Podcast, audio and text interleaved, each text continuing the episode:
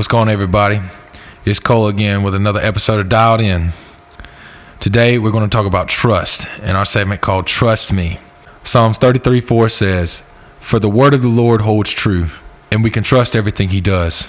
Imagine being David. He was told at about 12 years old that God anointed him to be king of Israel. Then look at all that took place afterward, like killing Goliath, running from Saul, and all the battles David faced as king. If anyone has gone through anything that seemed far fetched, David would be a top candidate. David saw firsthand how God can move and intervene in situations that seem like a dream or a dead end. Throughout David's story, he kept faith that God had his back. David's faith and trust in God are honestly what took him so far in his walk with Christ. God always looked out for David's best interests. God will do the same for us too.